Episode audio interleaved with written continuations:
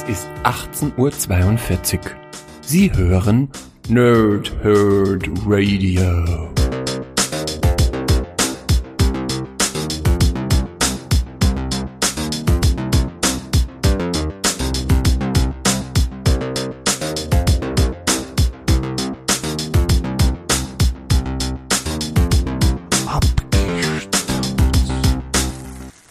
Lange Tage und angenehme Nächte. Mein Name ist Chris und ich spreche gerne in Mikrofone. Wie immer bei Abgestaubt mache ich das nicht alleine, sondern mit dem Erojehon Tilk Atleches S2N Sven.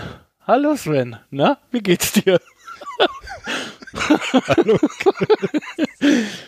Hallo liebe Nerds, hallo liebe Nerdsinnen.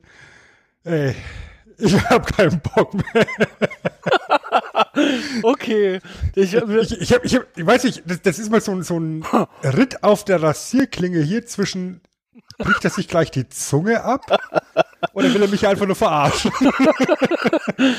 Na okay, ich meine, wir hatten ja vorher im Livestream, also vor der Aufzeichnung im Off-Talk, hatte ich ja Lisa schon angeboten, dass sie deine Stelle übernimmt. Also Lisa, weiß nicht, schaffst du es jetzt auf 2 Minuten? Nein. Okay, Sven, dann machst du doch weiter. Ja, scheiße. Komm ich aus der Suppe nicht raus. Jetzt möchtest du wahrscheinlich auch wieder wissen, was das für Sprachen waren. Ne? Ja, aber ich gebe dir einen ganz großen Tipp. Es sind quasi fiktive Sprachen. Es sind fiktive Sprachen. Dann ist eins davon Klingonisch. Korrekt. Tilkatletches ist Klingonisch. Ja, es tut mir leid an alle Trekkies da draußen. Ich hab's vergewaltigt, ich weiß es, aber schreibt Sven einfach eine E-Mail. Ja, an chris@abgestaubt.com. So. Genau. Da kommt sicher an. Gut. Da kommt sicher an. Die andere Sprache, keine Ahnung. Das ist Eldisch. Eldisch. Ach, Eldisch. Ja. Ja, mit dem Elbischen habe ich es nicht so, ne? Also. Ja. Ich bin ja eher so der Fränkische Ork-Man und so, ne, so. Ja, genau, wir Franken, wir sind ja dem Orkischen eher näher als dem Elbischen. Okay. Das weiß man ja bekanntlich. Ja, ja, wenn man euch kennenlernt, weiß man das dann, ja. Ja. Ja. Ja. So, und ihr da draußen, ihr hört gerade, egal ob live oder aus dem Podcatcher eurer Wahl, Abgestaubt, einem Podcast des Nerd Herd Radios, Episode Nummer 23, und wie ihr lesen könnt, Transformers. So, normalerweise, an der Stelle, Sven, frage ich dich normalerweise nämlich, was das bedeutet oder auf was wir uns denn da konzentrieren bei diesem Franchise. In dem Fall gibt es ja auch eine Menge, aber dieses Mal frage ich dich zum verdammten Teufel, was erlauben Michael Bay? Was ist da los mit dem Idioten? Ja, da hat ein bisschen Essig gesoffen, oder? Es geht gar nicht. Also Michael Bay und Transformers ist was, auf das wir uns heute ganz und gar nicht konzentrieren möchten. Ja, der hat meine Jugend zerstört. Der hat auch das Kino kaputt gemacht, weißt du? Der hat einfach als erster diese scheiß Schablone genommen, die jetzt Disney hat und die er immer noch hat, und macht einfach immer 400 Filme mit dem gleichen Scheiß. Er nimmt was ich mag, wie Transformers zum Beispiel, hebt's ins Kino, dann denkt man sich noch, oh geil, Optimus Prime ist so groß, und dann plötzlich irgendwie macht er 800 Filme daraus, keiner hat eine Seele, nix ist da irgendwie so, wie es sein soll. In jedem Scheiß Film kommt Megan Fox vor. Warum? Weiß keine Sau, weil die kann gar nichts. Und ich weiß überhaupt nicht, warum der dann auch noch Turtles kaputt macht. Was ist eigentlich los mit dem? Der hätte einfach aufhören sollen, nachdem er Bruce Willis auf so einen scheiß Asteroiden gesetzt hat. Dann hätte er Schluss machen sollen. Von mir aus kann er noch Bad Boys machen. Und dann aber soll er endlich aufhören, dieser scheiß... Ey, Leute, nehmt endlich den Staubwedel in die Hand und legt los. Auch nicht vergessen, kreuzt sie nicht. Oh, so, jetzt reiß dich mal hier zusammen, ja? Ja, tut mir Michael auch leid. Michael Bay, Kacke, ja. Haken dahinter, okay. Und ein bisschen weitermachen. Also, das ist definitiv kein Thema für Abgestaubt. Wir konzentrieren uns lieber auf gute Transformers, die guten alten Transformers, ja, als sie noch Ecken und Kanten hatten. Ja. Und äußerlich unterscheidbar waren. Und wir was gelernt haben, als wir uns das angeguckt haben. Ja, die Helden unserer Jugend. Optimus Prime, der für uns gestorben ist und auferstanden ist von den Toten. Wie Christus. Besser. Hatte Christus eine Riesenwunde? Ich glaube nicht. Also, wer gewinnt?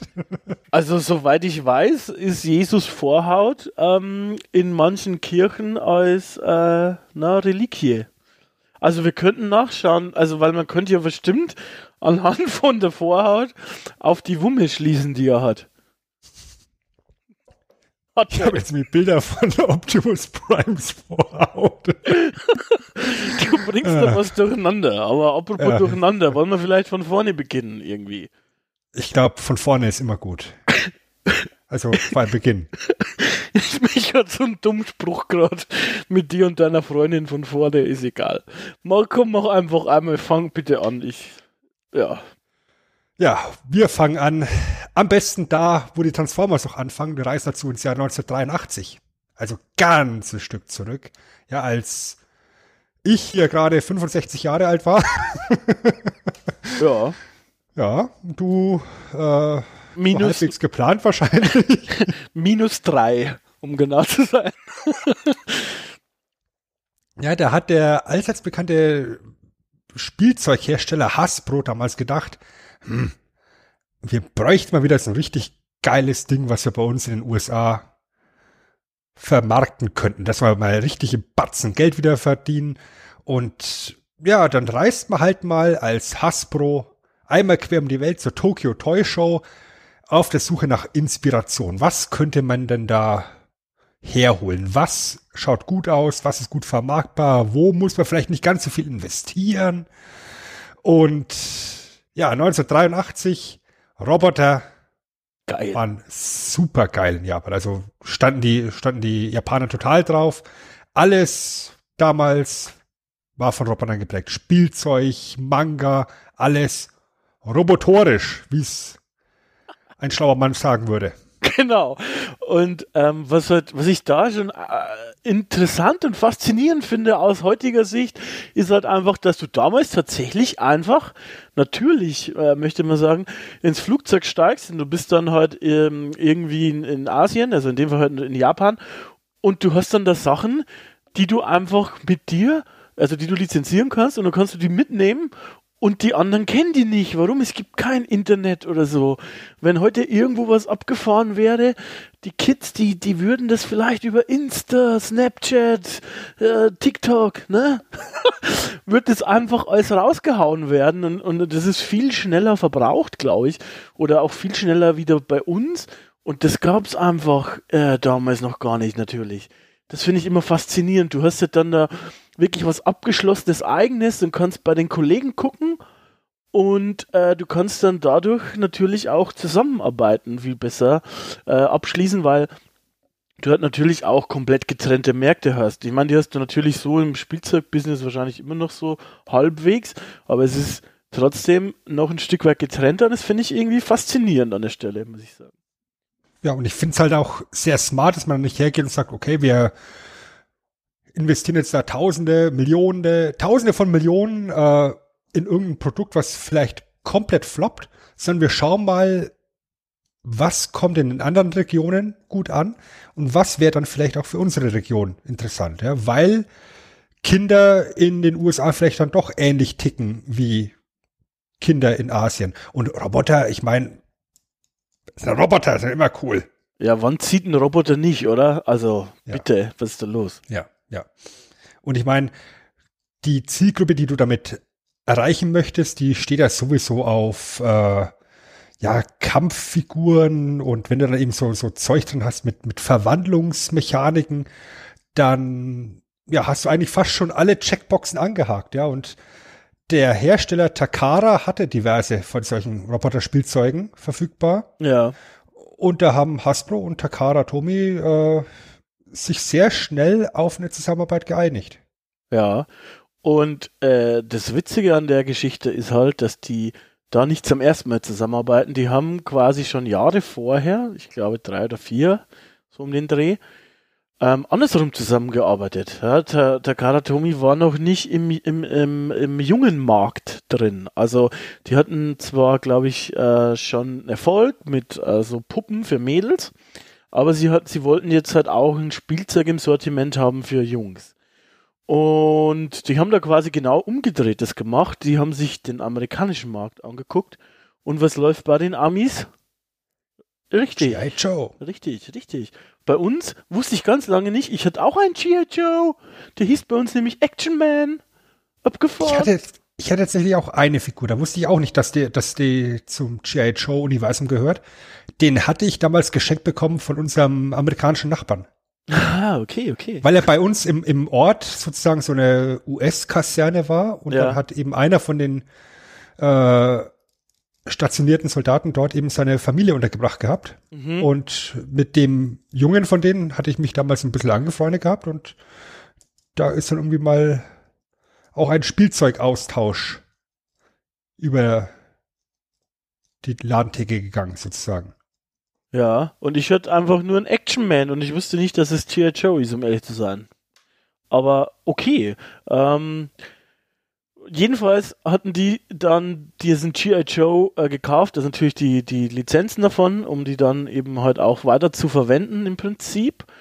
Und naja gut, da das kurz nach dem Krieg war, also was heißt kurz, aber der Krieg war jetzt noch nicht vergessen sozusagen, oder ist natürlich jetzt immer noch nicht vergessen, aber noch tiefer im kollektiven Gedächtnis quasi bei den Japanern kam da jetzt natürlich so ein Ami-Soldat vielleicht nur so mittelgut an bei Kindern, beziehungsweise auch bei den Eltern, die das dann kaufen sollten.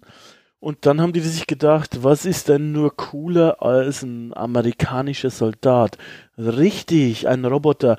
Und haben dem quasi so witzige Plastikaufsätze irgendwie entworfen und die konnte man auf diesen Body quasi drauf machen.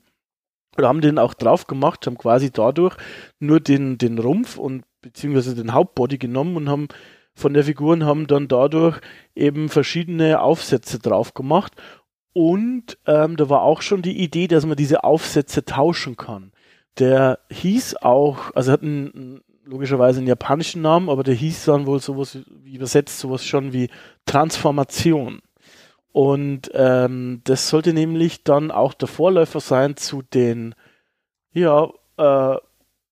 japanischen Transformers, weil das im Prinzip die Spielzeuge waren, die dann bei uns als Transformers bekannt waren, nämlich Micro Man und Micro Change und Diaclon. Die sind nämlich quasi dann die Nachfolger von diesem japanischen G.I. Joe, sag ich mal. Weil auch witzig, war das eine Rohölknappheit, im Prinzip, weil es so teuer wurde, haben quasi dann weltweit fast alle Spielzeughersteller die Menge an Plastik versucht zu reduzieren und dadurch eben sehr viel kleinere Figuren gemacht und da kam eben dann diese Microman und so weiter, Micro Change raus und dann die Diaclon und das sind im Prinzip die Transformers, ne? Weil das ist genau das, was du gerade gesagt hast, das sind die beiden Sachen, Microchange und Diaclon im Prinzip, die dann sich Hasbro zurückkauft. Also auf gut Deutsch, die verkaufen G.I. Joe, die anderen nehmen G.I. Joe, machen daraus quasi die Transformers im Grundding, Hasbro kauft zurück und macht dann erstmal auch ein paar kluge Sachen weiter mit den beiden Marken, die da zu dem Zeitpunkt im Prinzip komplett getrennt sind. Genau, und weil das eben zwei Marken sind, die einzig getrennt sind, was potenziell Verwirrung verursachen könnte auf dem US-Markt, hat man beschlossen, wir packen die jetzt alle unter ein großes Banner und das heißt dann einfach Transformers, weil die können sich transformieren. Und damit ist im Endeffekt eine riesengroße Marke geboren, ein Franchise geboren und wie du es eben sagst, hier Rohstoffknappheit ist natürlich ein Faktor, was halt auch ganz wichtig ist, man hat sich halt dann praktisch diese ganzen Muster, diese Schablonen besorgt und hat halt dann versucht, mit diesen paar Schablonen, die es da gab, möglichst viele unterschiedliche Figuren rauszuholen. Und wenn die halt dann einfach nur andere Farbe hatten. Ja, das sehen wir ja zum Beispiel auch in der Serie, über die wir dann nachher noch ein bisschen sprechen werden, bei Starscream und den ganzen anderen Decepticon-Flugzeugen, die im Endeffekt alle genau das gleiche Aussehen haben, nur andere Farben. Ja. Was ich auch, das war bei den Spielzeugen ganz genauso.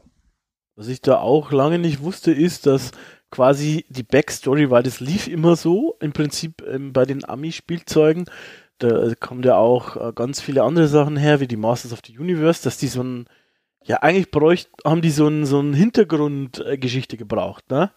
Also das Spielzeug alleine wurde selten so verkauft, sag ich mal, gab es natürlich auch, aber diese großen Sachen, die haben meistens irgendwie eine Art Backstory bekommen und es war in dem Fall auch so.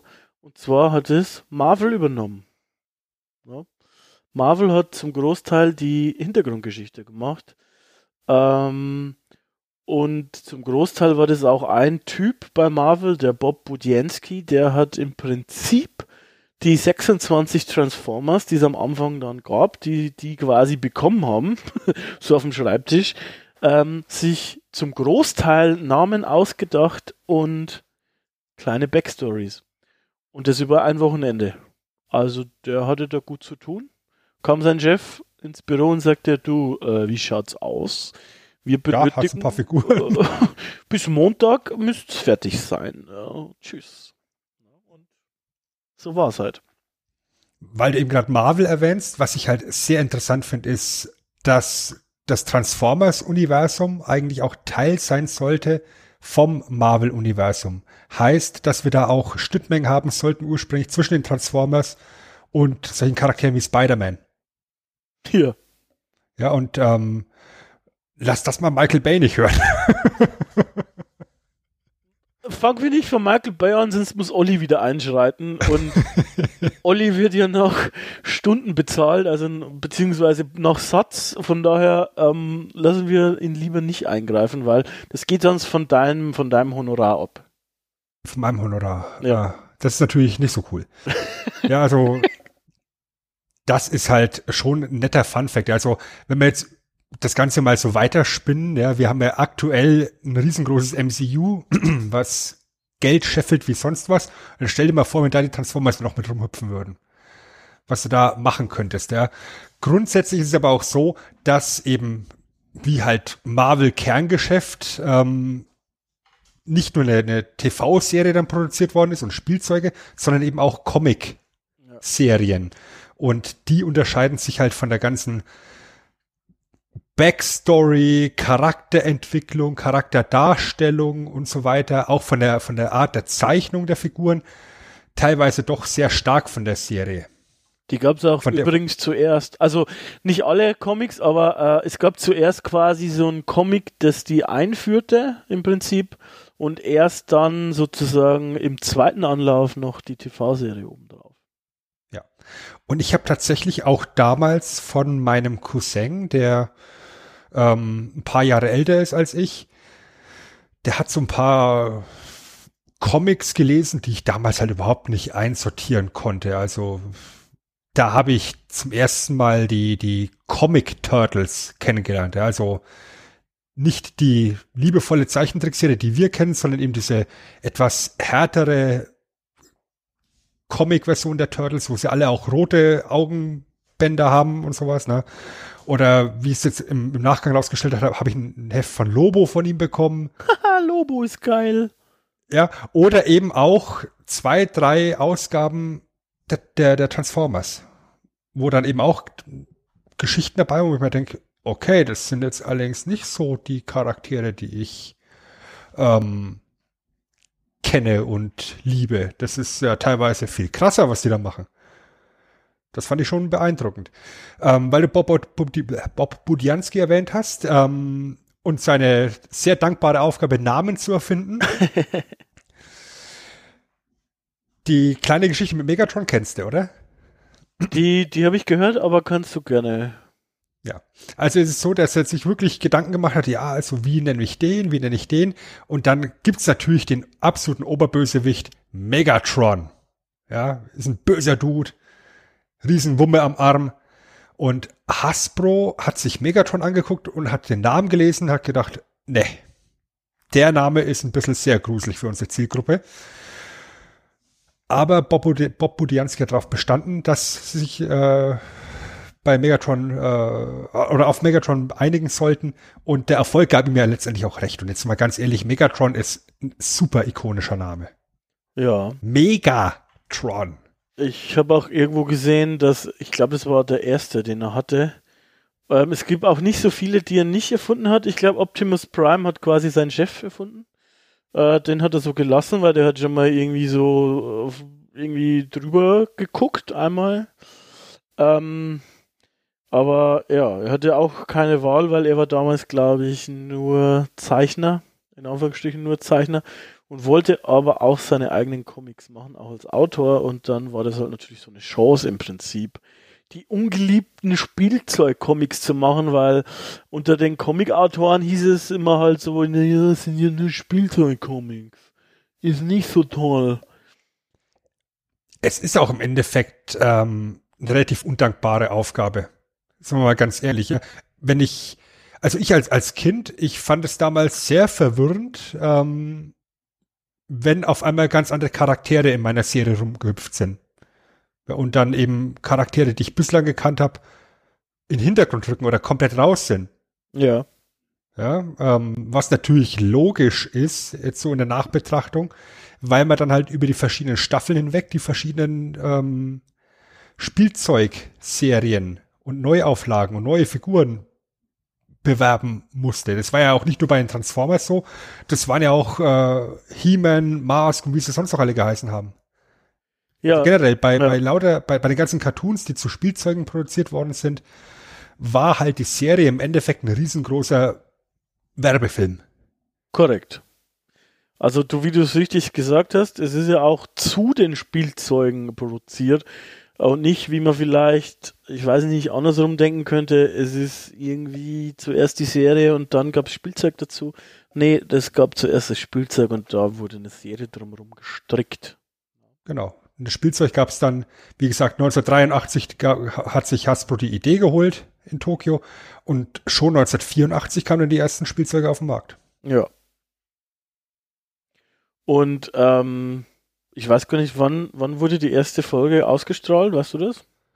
Die erste Folge ist dann ausgestrahlt worden, auch 84. Ich glaube, das wurde aber die Spielzeuge kamen davor. Genau, die kommen davor. Das wurde nämlich auf jeden Fall alles mit heißer Nadel gestrickt.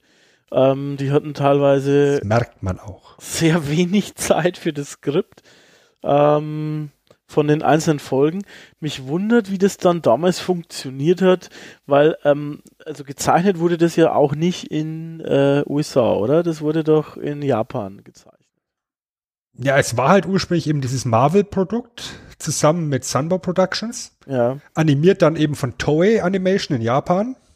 Toei kennen wir auch heute noch. Ja. Als Produktionsfirma unter anderem von One Piece und wahrscheinlich das bekannteste ist Dragon Ball. Übrigens, wir haben über Dragon Ball schon eine Episode gemacht, liebe Zuhörer. Falls ihr euch für Dragon Ball interessiert und ihr kennt sie nicht, dann stoppt jetzt sofort. Schaut in den Podcatcher eurer Wahl. Scrollt weiter nach unten. Dann findet ihr irgendwo Dragon Ball.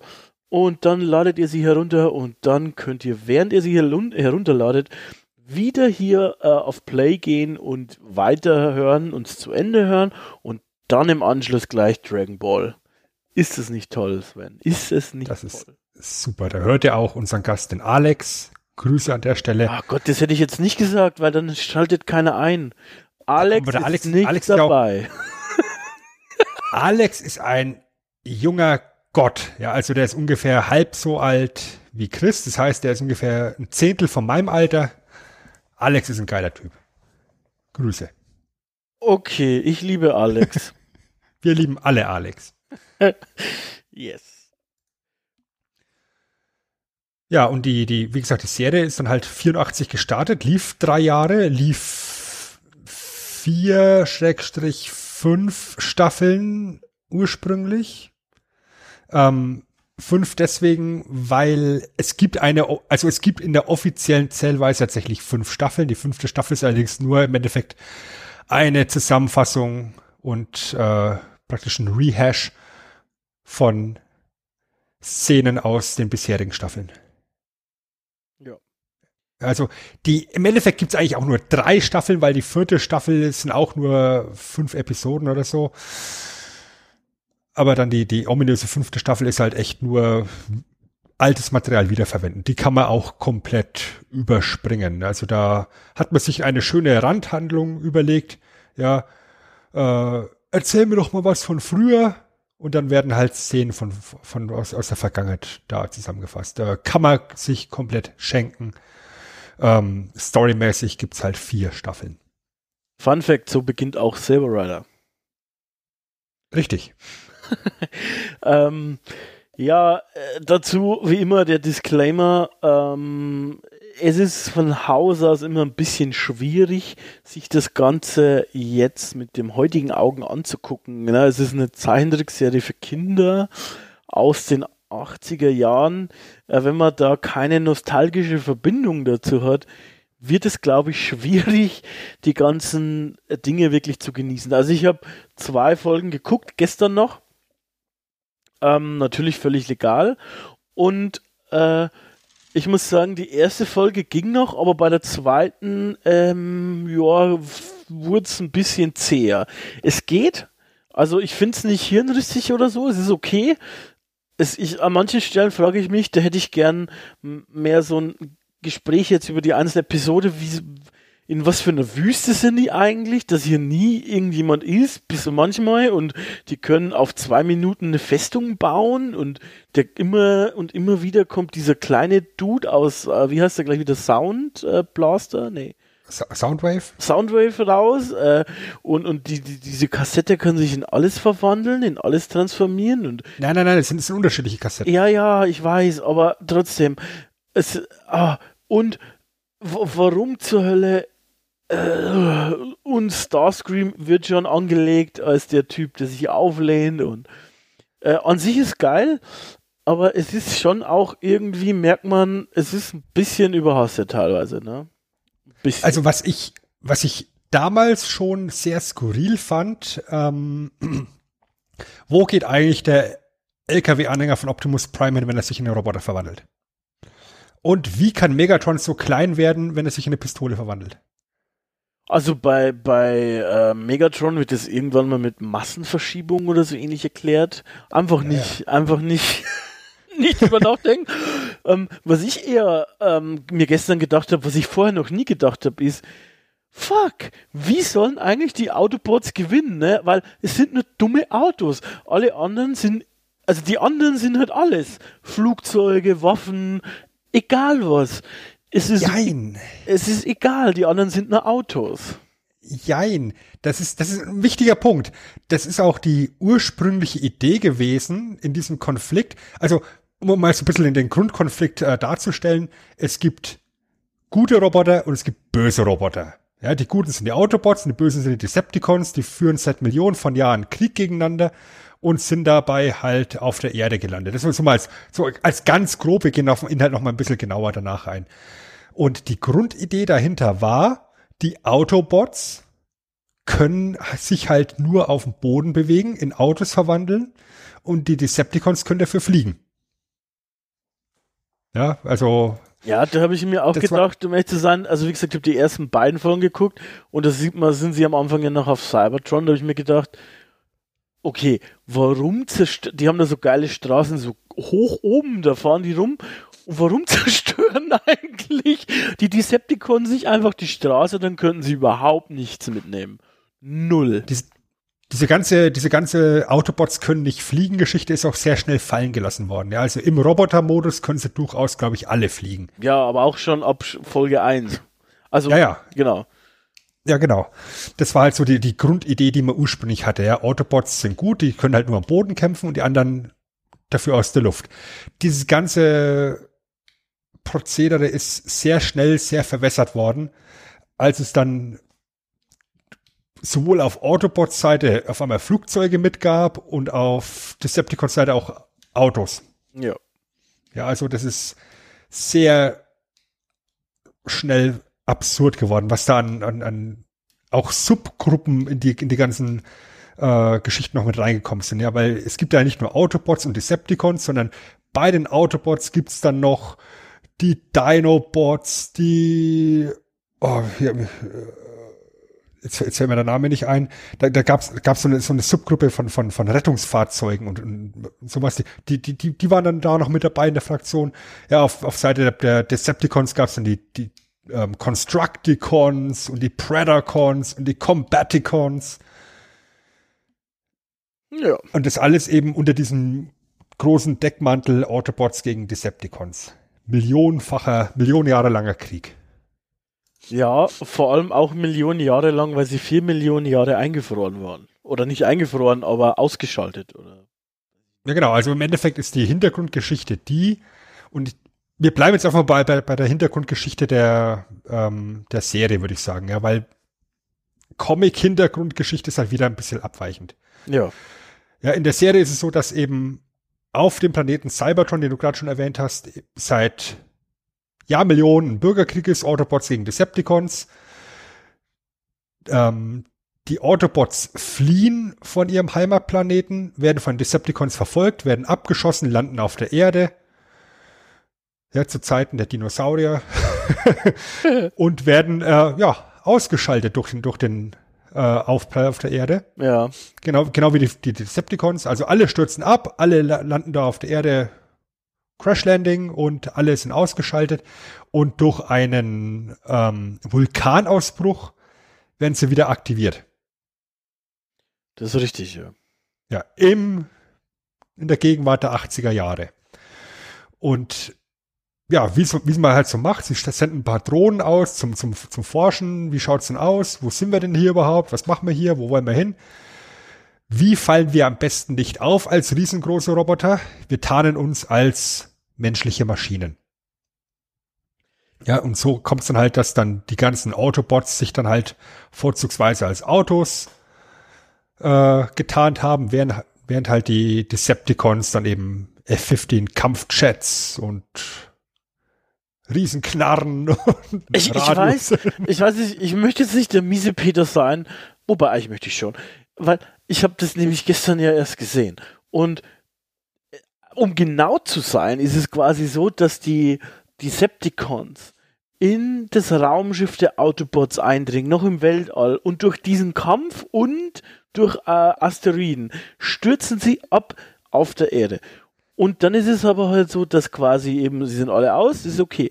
Dann wacht durch den Vulkan zuerst die Droide auf, ja, und der Droide ist aber ja eigentlich aus dem Raumschiff der Autobots.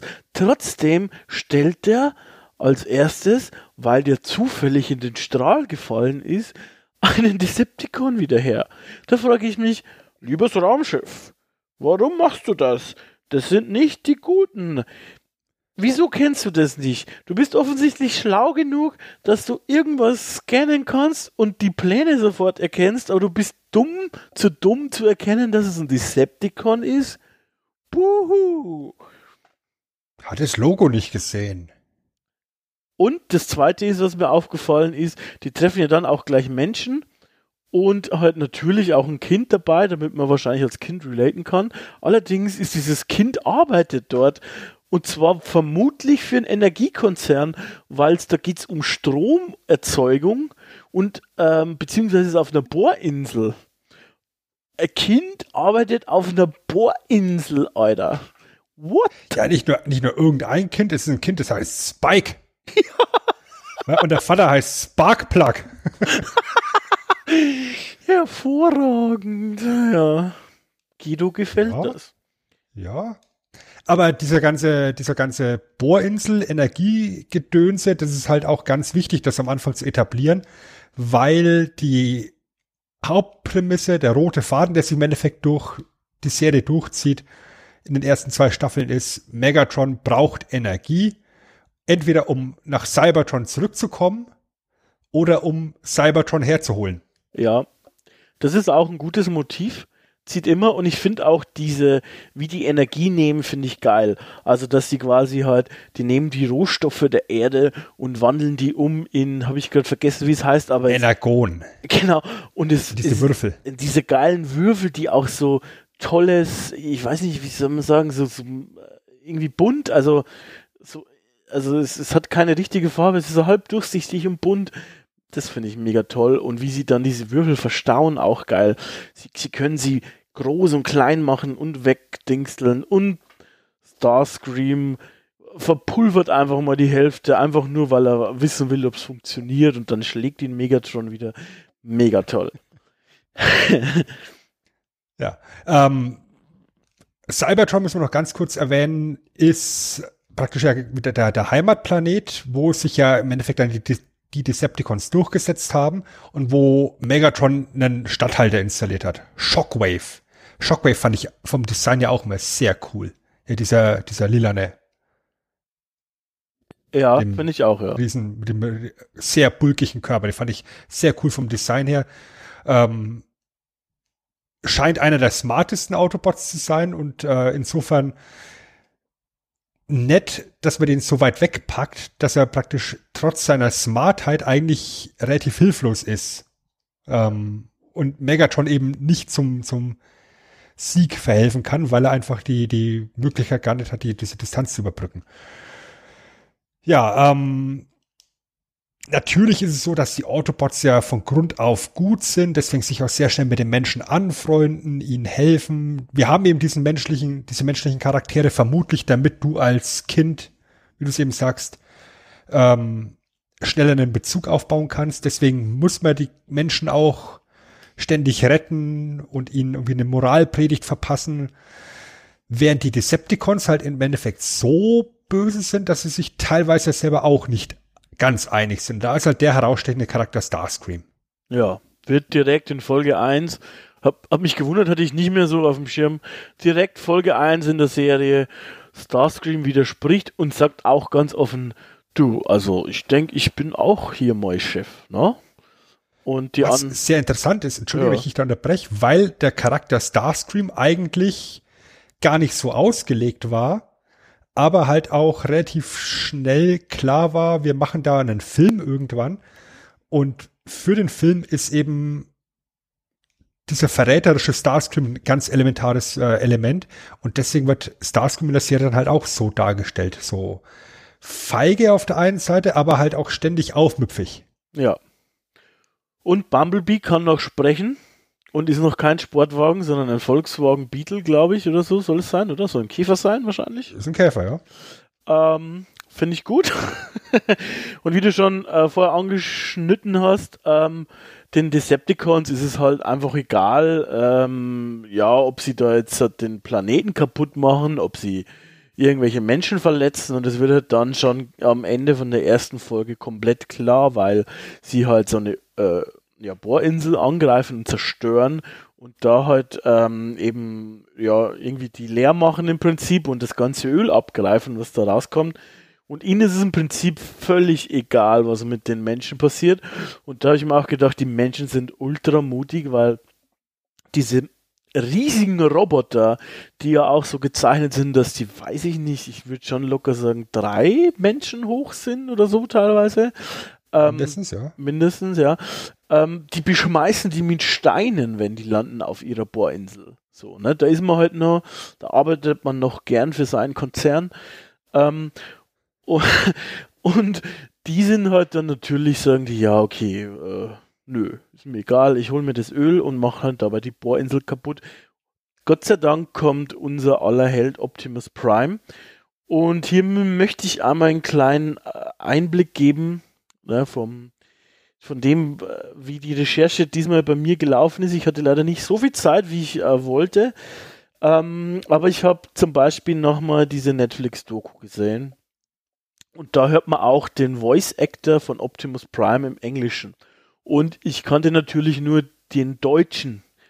Die haben da halt gesagt, der Voice-Actor war auch extrem wichtig ihrer Meinung nach, dass das halt so ein ikonischer Charakter wurde. Und das kann ich voll verstehen, weil der hatte so eine tiefe, bassige Stimme, so eine ja, die halt passt zu Optimus Prime, zum Anführer, zu so einer Vaterfigur auch. Und bei uns, finde ich, ist das nicht so sehr, oder?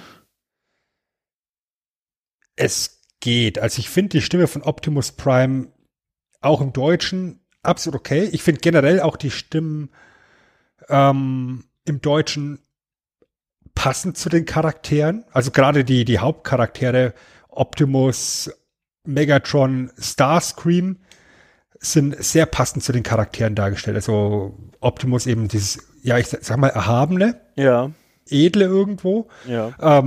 Megatron, dieses Raspliche, dieses Rauchige in der Stimme und Starscream unglaublich schrill. Ja, passt, und, ja. Ja, das passt alles. Wenn wir jetzt natürlich uns die englischen Stimmen anhören im Original, Peter Cullen als Optimus Prime und Frank Welker als Megatron ist schon sehr, sehr stark.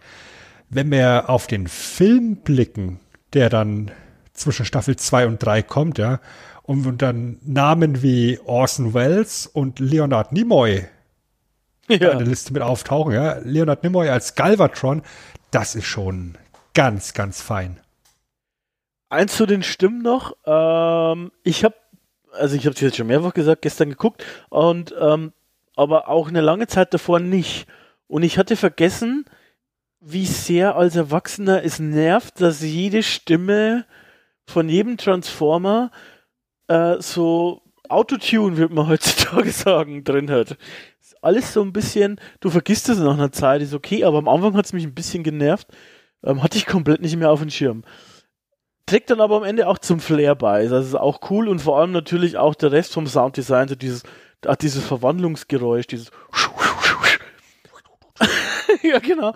Super gut. Super gut. Jetzt sind wir mal ganz ehrlich, ja. Ich muss den bösen Namen heute doch nochmal nennen, ja. Ja. Als der erste Trailer zu Michael Bays Transformers damals lief und dann zum ersten Mal dieses Geräusch kam, da dachte ich mir auch so, oh, interessant. Ja, ich muss da noch mehr gestehen. Ich habe den geguckt, den ersten im Kino, und da war ich noch irgendwie cool damit, weil er hat für mich noch den okayen Grad getroffen gehabt von Unterhaltung und ja, nicht zu viel erklären, weil erklär bitte überhaupt nicht, was dieser Würfel, ich habe gerade wieder den Namen spontan vergessen, Allspark oder was das soll, einfach nicht erklären. Mach's einfach nicht. Nicht zu viel hier mit der Teenie-Scheiße. Ich fand's halt cool, Optimus Prime zu sehen, auch mit der Stimme und halt einfach, das fand ich geil. So groß und cool gemacht. Aber am Ende hat es halt für mich auch trotzdem in allen, ohne Rant, Kino ein bisschen kaputt gemacht. Weil das war für mich, wahrscheinlich hat es das vorher auch schon gegeben, aber für mich persönlich die erste Filmreihe und die für mich dieses moderne Blockbuster kaputt gemacht hat, weil die haben einfach gemerkt, die Formel funktioniert, wir machen es immer wieder. Was mein Problem mit den Filmen war ganz einfach das, dass die Transformers optisch teilweise echt schwer zu unterscheiden waren. Ja, ich meine, klar, du hattest Optimus und du hattest Bumblebee, die hast du immer erkannt, aber ich habe echt Schwierigkeiten gehabt, im Eifer des Gefechts zum Beispiel auch schon Megatron und Starscream in den Filmen zu unterscheiden. Ja, das war schwierig, das stimmt. Ja, und ich glaube, es war im zweiten Teil, wo am Schluss diese Riesenschießerei in der Wüste ist, wo ein Roboter nach dem anderen landet, oder auch im ersten Teil bei der Schlacht in der Stadt. Ich habe keine Ahnung in dem Moment, wird das gerade ein Decepticon abgeballert oder ein Autobot. Ach, im zweiten war auch der gute Josh Duhamel dabei, genau, ja. Weißt du, das war eben mein Problem. Und ich bin tatsächlich noch bis zu den Dinobots mit den Filmen mitgegangen, weil ich ein riesengroßer Dinobot-Fan bin, da kommen wir dann nachher noch dazu. Ja, den letzten Teil, wie ist es?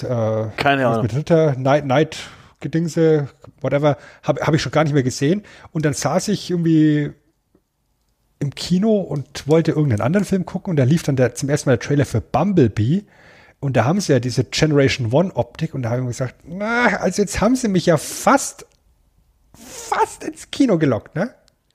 Allein wegen der Optik, aber ich weiß genau, wenn ich da reingehe, also die 2 Minuten aus dem Trailer, die sind wahrscheinlich geil und der Rest, den lassen wir lieber. Ja, im Prinzip ist ja schon auch eigentlich kacke, ne? Er ist eigentlich ein Käfer und in dem Bay-Film ist er halt, was ist das? Irgendein Muscle Car oder so, ein Camaro, genau. So, ist schon ein kompletter Unterschied. Also, das haben sie mit mehr Transformers so gemacht. Ja. Ja, naja, wie gesagt. Das ist halt, weißt du, das ist ja die große Krux, der große Bruch auch mit der Serie. Da ist halt Bumblebee schon auch ein wichtiger Charakter, weil er der kleinste, glaube ich, auch ist der Autobots. Ja, ist der kleinste. Also auch so ziemlich auf Augenhöhe, auch mit den Menschen. Demzufolge eigentlich auch dann der schwächste, aber halt derjenige ist, der halt sein Kämpferherz hat und es geht um Mut. Das ist auch. Es ist der Underdog, weißt du, genau. Genau, es geht um Mut. Das ist auch das, was in den ersten beiden Folgen und auch am Ende von der ersten Folge immer klar wird und auch beim Opening, ne, die klauen quasi in der allerersten Szene, klaut Bumblebee und habe ich vergessen, auf Cybertron noch so Energiestäbe, damit die quasi ihr Raumschiff aufladen können. Und die schicken nicht den großen und auch nicht irgendwie die größten Kämpfer, die sie haben, sondern Bumblebee, weil es geht um Mut. Optimus Prime sagt, wir haben Mut, es geht um Mut, wir müssen mutig sein, weil am Ende von der ersten Folge, oder ich glaube, oder Mitte zweite Folge, sagen sie so, ja, aber Optimus Prime, wir werden jeden Kampf immer verlieren. Das sind Kämpfer, wir sind keine Kämpfer, die können besser kämpfen als wir. Und Optimus Prime sagt, ich weiß, aber wir müssen mutig sein. Wir dürfen nicht weglaufen. Wir können jetzt nicht einfach hier die Erde verlassen und den Menschen irgendwie ihrem Schicksal überlassen. Wir müssen mutig sein und vorangehen. Und Bumblebee verkörpert eben diese Geschichte. Und deshalb kannst du als Kind, glaube ich, auch gut mit dem connecten. Der ist klein und süß und hat auch eine süße Stimme, ist aber trotzdem mutig. Also möchtest du eigentlich sein, ne? Also mutig zumindest. Und was du da gerade ansprichst, ist halt ein ganz wichtiger Teil der Backstory von den Transformers, wie es dann eben im Lauf der Serie immer weiter aufgedeckt worden ist, dass eben eine außerirdische Rasse, die Quintessons, sich praktisch Roboter bauen wollten damals, eine riesengroße Roboterfabrik in den Weltraum gepackt haben, eben den Planeten Cybertron, und dort zwei Arten von Robotern produziert haben, nämlich praktisch Haushaltsmaschinen und Militärmaschinen. Ja. Und die haben dann halt über die Zeit ein Bewusstsein entwickelt. Die Haushaltsdinger sind Autobots geworden, die Militärmaschinen Decepticons. Und da die Decepticons eben diesen Instinkt haben, militärisch vorzugehen, haben sie halt irgendwann beschlossen, wir greifen jetzt die Autobots an. Das ist so ganz grob dieser Hintergrundkonflikt, der da wirkt. Ich finde es halt echt interessant, wenn ich jetzt so in der Recherche mir das anschaue und eben genau das, was du gerade sagst, Autobots sagen, wir können gar nicht wirklich kämpfen. Sie sind immer in der Überzahl. Ja. Ja, also es gibt in der ersten Staffel 24 Autobots, aber nur 22 Decepticons. In der zweiten Staffel kommen 15 neue Autobots dazu, aber nur 5 neue Decepticons. Und in der dritten Staffel nochmal 10 neue Autobots mit 10 neuen Decepticons. Also es gibt da mehr Autobots grundsätzlich als Decepticons. Aber trotzdem werden die Decepticons immer irgendwie als gefährlicher dargestellt und ja, brutaler, härter. Und die Autobots müssen halt gar nicht noch so sehr durch ihre zahlenmäßige Überlegenheit, sondern durch ihren, wie du sagst, Mut und Gewitztheit wahrscheinlich auch sich durchsetzen. Ja. Fun Fact übrigens zu den, ich kann den mir nicht so gut aussprechen, Quintessons. In der Recherche bin ich halt, wie man halt recherchiert, ne, auf irgend so ein Wiki gestoßen. Und da war ein Zitat von dieser Alien-Rasse sozusagen. Und das Zitat war: Haha, haha, haha, haha, haha, haha, haha. Fertig. Ich weiß nicht warum, aber ist mir gerade eingefallen. Ich weiß nicht, hast du so ein Quintesson vor Augen? Ja. So schwebende Roboter mit 5 Gesichtern, wo dann immer derjenige zur Kamera dreht, der gerade eben bewusst quatscht. Genau, spricht. Ja. Die waren schon auch ein bisschen creepy. Die, nicht nur ein bisschen creepy, die haben mir den Creep aus meinem damaligen kleinen Körper gezogen. Die sind schon unheimlich. Also die finde ich unheimlich. Und da sieht man auch auf den ersten Blick, dass die vermutlich jetzt nicht unbedingt die Guten sind oder so. Ja, die sehen nicht so aus zumindest. Ne? Ich weiß gar nicht mehr, ob dann irgendwann noch mehr rauskommt, was dann da so abgeht bei denen, oder ob das dann aber das ist irgendwie, das ist schon, die Idee selber ist aber, finde ich, gar nicht so dumm. Ne? Also irgendwann fragt man sich ja, okay, wo kommt es her? Und Cybertron schaut aus wie eine Fabrik. Eigentlich gar nicht so blöd. Mhm. Ja, und dann ist es halt so, dass wir über 2 Staffeln auf der Erde uns bewegen. Ständig dieser Konflikt zwischen Autobots und Decepticons, die alle irgendwo so ein bisschen die Star Wars Stormtrooper-Krankheit haben, weil die haben sehr, sehr viele Schießereien, wollte ich sagen. Aber getroffen wird ganz wenig. Also es ist echt ganz selten der Fall, dass da mal einer von denen vom Laser erwischt wird. Fun Fact, in der ersten Folge passiert es gleich. Dann lange Jahre nicht mehr.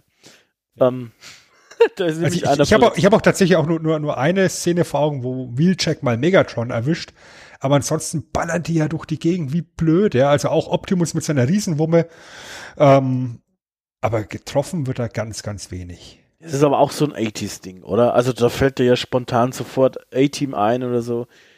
Es wird immer geschossen, aber nie getroffen. Ja, ja.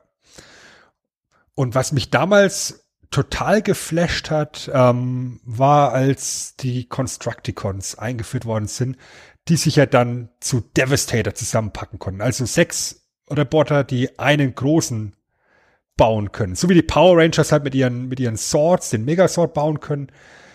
So war das halt bei den Constructicons und dann später bei so vielen anderen Kampfgruppen auch noch. Eben die Predacons konnten was bauen, die Combaticons konnten was bauen. Das war dann schon mal sehr cool, diese Riesenroboter gegeneinander zu sehen. Auch das müsstet ihr eigentlich ja voll in die Karten spielen, oder? Das hat mir in die Karten gespielt, ja. Und an sich, ja, das fand ich immer cool. Ne? Und ich habe auch immer noch, das ist jetzt zwar schon ein bisschen außen vor im Prinzip, aber ich habe immer noch so eine Szene vor meinem geistigen Auge, was jetzt nicht unbedingt was mit der Serie zu tun hat, sondern wegen Transformers war ich bei einem älteren Kind hier aus dem Dorf, bei dem im Zimmer, bei die Cool, ne, weil die schon irgendwie 3-4 Jahre älter waren und da möchtest du natürlich irgendwie wahrgenommen werden, ne, das ist geil und der hat mir dann sogar seinen Transformer geschenkt. Das war mega cool. Und dann, ich weiß jetzt gerade peinlicherweise nicht mehr, wie er hieß. Wie hieß denn der Helikopter? Weißt du das? Es gibt so einen Hubschrauber. Ich habe es nicht mehr recherchiert. Da gab es viel zu viele. Da gab es sehr viele, ne? So ein Hubschrauber.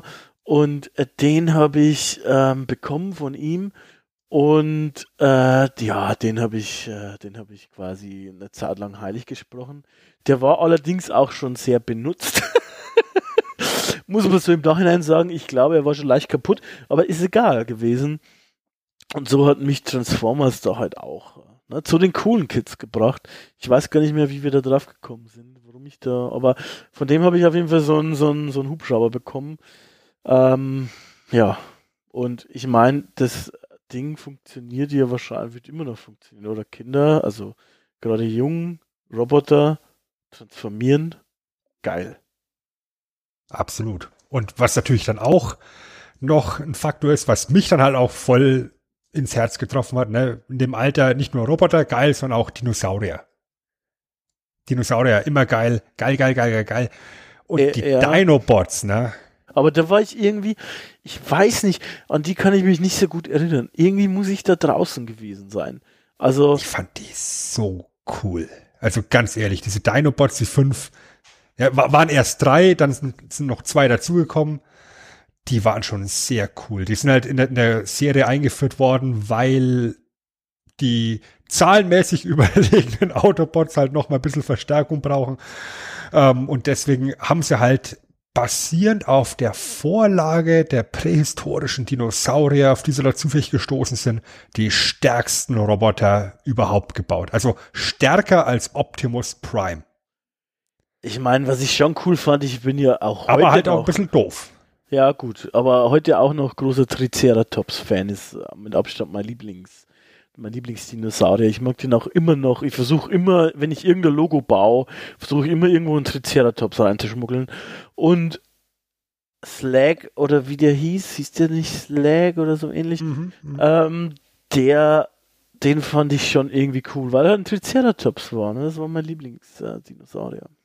Ja, und die waren halt auch charakteristisch sehr schön dargestellt. Also die haben so ein bisschen die Eigenbrötler-Rolle gehabt innerhalb der Autobots, waren ein bisschen widerporstig halt auch, weil sie eigentlich auch stärker waren als Optimus Prime, deswegen Optimus Prime auch nicht wirklich als Anführer akzeptiert haben, aber waren halt ein bisschen einfältig. Das hat sich dann über die Staffeln hinweg so entwickelt, dass sie komplett zum Comic Relief geworden sind. Also bis auf Grimlock sind ja alle dann auch irgendwie mehr oder weniger komplett verschwunden. Grimlock war in Staffel 3 noch mit ein bisschen am Start und war halt dann nicht nur ein bisschen einfältig, sondern grenzdebil, sag ich einfach mal. Ja. Was halt echt schade ist, aber ja, fand ich sehr, sehr cool, wie die da eingeführt worden sind. Als ich sag mal, letzte Instanz und derjenige, der halt fürs Grobe zuständig ist. Ja, und dann hat man 2 Staffeln auf der Erde, alles war gut. Und da hat man einen Film rausgehauen im Kino in den USA. Und man muss sich das so vorstellen, eine ganze Generation von Transformers-geilen Kindern rennt ins Kino, ja, freut sich auf einen Film mit Optimus Prime und gefühlt innerhalb der ersten 15 Minuten sterben alle Figuren, die du kennst und liebst. Ja, nach einer Dreiviertelstunde war hier Optimus Prime tot. Ja, also gefühlt nach 5 Minuten ist Optimus Prime tot. Ja, der Held deiner Jugend. Und ich glaube, da ist das ein oder andere Kind traumatisiert gewesen. Warum macht man sowas? Klar, wir müssen die neue Toyline raushauen. Und wir müssen neue Charaktere einführen. Ja, aber nicht auf dem Haus. Und so hat man dann halt diesen Film genommen und hat sowohl auf Autobot als auch auf Decepticon-Seite ordentlich Rambazamba gemacht, Charaktere sterben lassen, Autobots bekommen einen neuen Anführer. Ja. Mit Rodimus Prime. War nie mein Anführer. Weil er auch kein Anführer war. Und das war auch dann der rote Faden der dritten Staffel, dass er selber ständig Zweifel hat, ob er geeignet ist dafür. Ja, und aus Megatron wird halt Galvatron. Und ja. Starscream stirbt halt während des Films, nachdem er Megatron verraten hat. Und wird zum Geist und kommt als Geist immer wieder in der dritten Staffel vor. Das fand ich auch sehr, sehr cool. Ja, aber das habe ich, also da muss ich ehrlich sein, das habe ich dann nicht mehr. Das ist und die dritte Staffel, die ist dann ja vom Setting her komplett anders, weil die spielt über weite Strecken eben auf Cybertron, wo die Autobots dann scheinbar sich wieder irgendwie Cybertron zurückerobert haben und versuchen, das Ding wieder aufzubauen. Und wir haben sehr, sehr viel Weltraumzeugs. Also ist natürlich dann sehr smart, das in den Weltraum zu verlagern, weil du da viel mehr Settings schaffen kannst, ne? Weil da gibt's halt mal irgendwie einen Planeten mit komischen Außerirdischen und da kannst du was anders machen. Hier kannst du ein bisschen rumspielen. Das ist halt wie so ein Fantasy-Setting, was man bei Warcraft ja auch schon gesagt hat. Und da kannst du halt, ja, deiner Fantasie freien Lauf lassen und kannst die Charaktere und die Transformers in die skurrilsten Situationen bringen. Das ist richtig. Noch ein Funfact zum Film. Wenn ich mich nicht irre, spielt er im Jahr 2005. Ja. Okay. Also praktisch 20 Jahre nach der Serie. Genau. 15 Jahre in unserer Vergangenheit. Ja. Wie wir ja alle wissen. Nice. Ja, und dann, was ich dann auch ganz nett fand, war, dass du dann auch in der dritten Staffel immer mal wieder eben auf die Erde zurückgegangen bist, wo es dann eben so stadtgroße Transformers gibt, ne, mit Metroplex auf Autobots-Seite und Trypticon, was ein riesengroßer Dinosaurier im Endeffekt ist, auf Decepticon-Seite. Und da wird das eine oder andere Mal das fiktive Land Carbombia genannt, was immer mal wieder eine Rolle spielt, was reiche Ölquellen hat, die halt für die Decepticons immer sehr interessant sind. Und Carbombia ist halt, ja, K-Bomb, ja, es ist ein arabisches Land, das ist das pure, der pure Affront aus heutiger Sicht. Ja. Einfach jedes Vorteil mitgenommen. Ja, naja, aber gut. Mal damals, ne? Ja. In den 80ern durften wir sowas noch machen. Da dürfen wir das noch machen.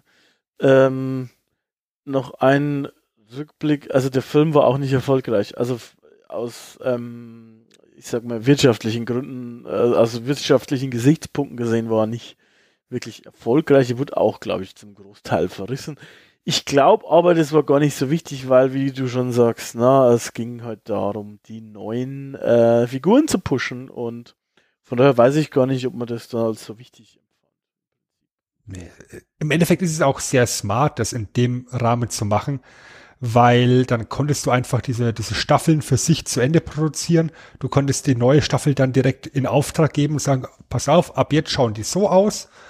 Macht mal, und wir lassen uns was einfallen, wie wir das von A nach B bewegen.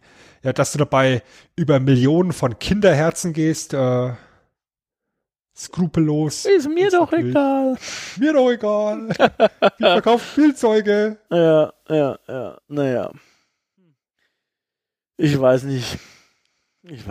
Also, nee, also danach war ich weg. Um ehrlich zu sein. Da war ich weg. Also ich muss ganz ehrlich sagen, dieser Film, den habe ich auch erst nach der Serie gesehen, tatsächlich, ja. Weil der zu dem Zeitpunkt noch gar nicht in Deutschland lief. Ja, klar, aber weißt du, es war halt super verwirrend, ja. Und in der einen Woche hast du gefühlt hier, Heust geht zum Film, ja. Abschleppwagen, Transformer, versucht, Hollywood-Karriere zu machen, und in der nächsten Folge siehst du auf einmal Galvatron. Und ich denke so, what the fuck? Wo kommt der denn her? Wer ist das? Warum? Wo ist Optimus? Genau, und dann warum sind die im Weltraum? Dann habe ich nicht weitergeguckt. Mann. Weil, also, es war halt super verwirrend für uns, und ohne Optimus war das nicht mein Transformer. Da muss ich leider so ehrlich sein. Das ist halt so. Ja, aber weißt du was? Das Gute ist, du bist dann nicht der Einzige, der so gedacht hat. Weil scheinbar eben alle diese Kinder, deren Herz im Kino rausgerissen worden ist, zu ihren Eltern gerannt sind und vermutlich sehr viele Eltern da Briefe geschrieben haben, ja, 1984, Briefe, ja? 86, ja. Und es hat einen, ja, heutzutage wird man es wahrscheinlich #Aufschrei gegeben, der dazu geführt hat, dass innerhalb der dritten Staffel Optimus Prime am Ende wieder da ist. Und das ist meiner Meinung nach ein riesengroßer Käse. Klar, es ist die populärste Figur, aber die ganze Staffel 3 baut halt sehr viel auf diesen Konflikt innerhalb der Autobots hinauf, dass Rodimus Prime sagt, ey, ich bin gar kein Anführer, ich kann das gar nicht, und alle anderen versuchen ihn zu bestärken, nur damit er am Schluss da steht, konfrontiert von Optimus Prime, und die Führerschaft wieder abgibt. Ja, es sieht halt auch, also ist er auch jetzt irgendwie keine Botschaft, ne? Also, keine Ahnung. Was soll uns das, was soll es den Kindern sagen? Soll es sagen, ja, okay, zweifeln ist nicht gut und irgendeiner macht es dann. Das ist irgendwie strange. Das ist alles ein bisschen komisch, und das ist halt vermutlich halt einfach auch die Reaktion auf das, was du gesagt hast. Ohne Optimus ist nichts gelaufen, und dann haben sie halt alles versucht und ihn zurückgeholt. Ich glaube, dass da zu der Zeit dann auch langsam die Zusammenarbeit mit Japan auslief, und das generell alles ein bisschen mehr, auch was die Verkäufe angeht und die neuen Figuren angeht und so, ein bisschen auf dem absteigenden Ast langsam.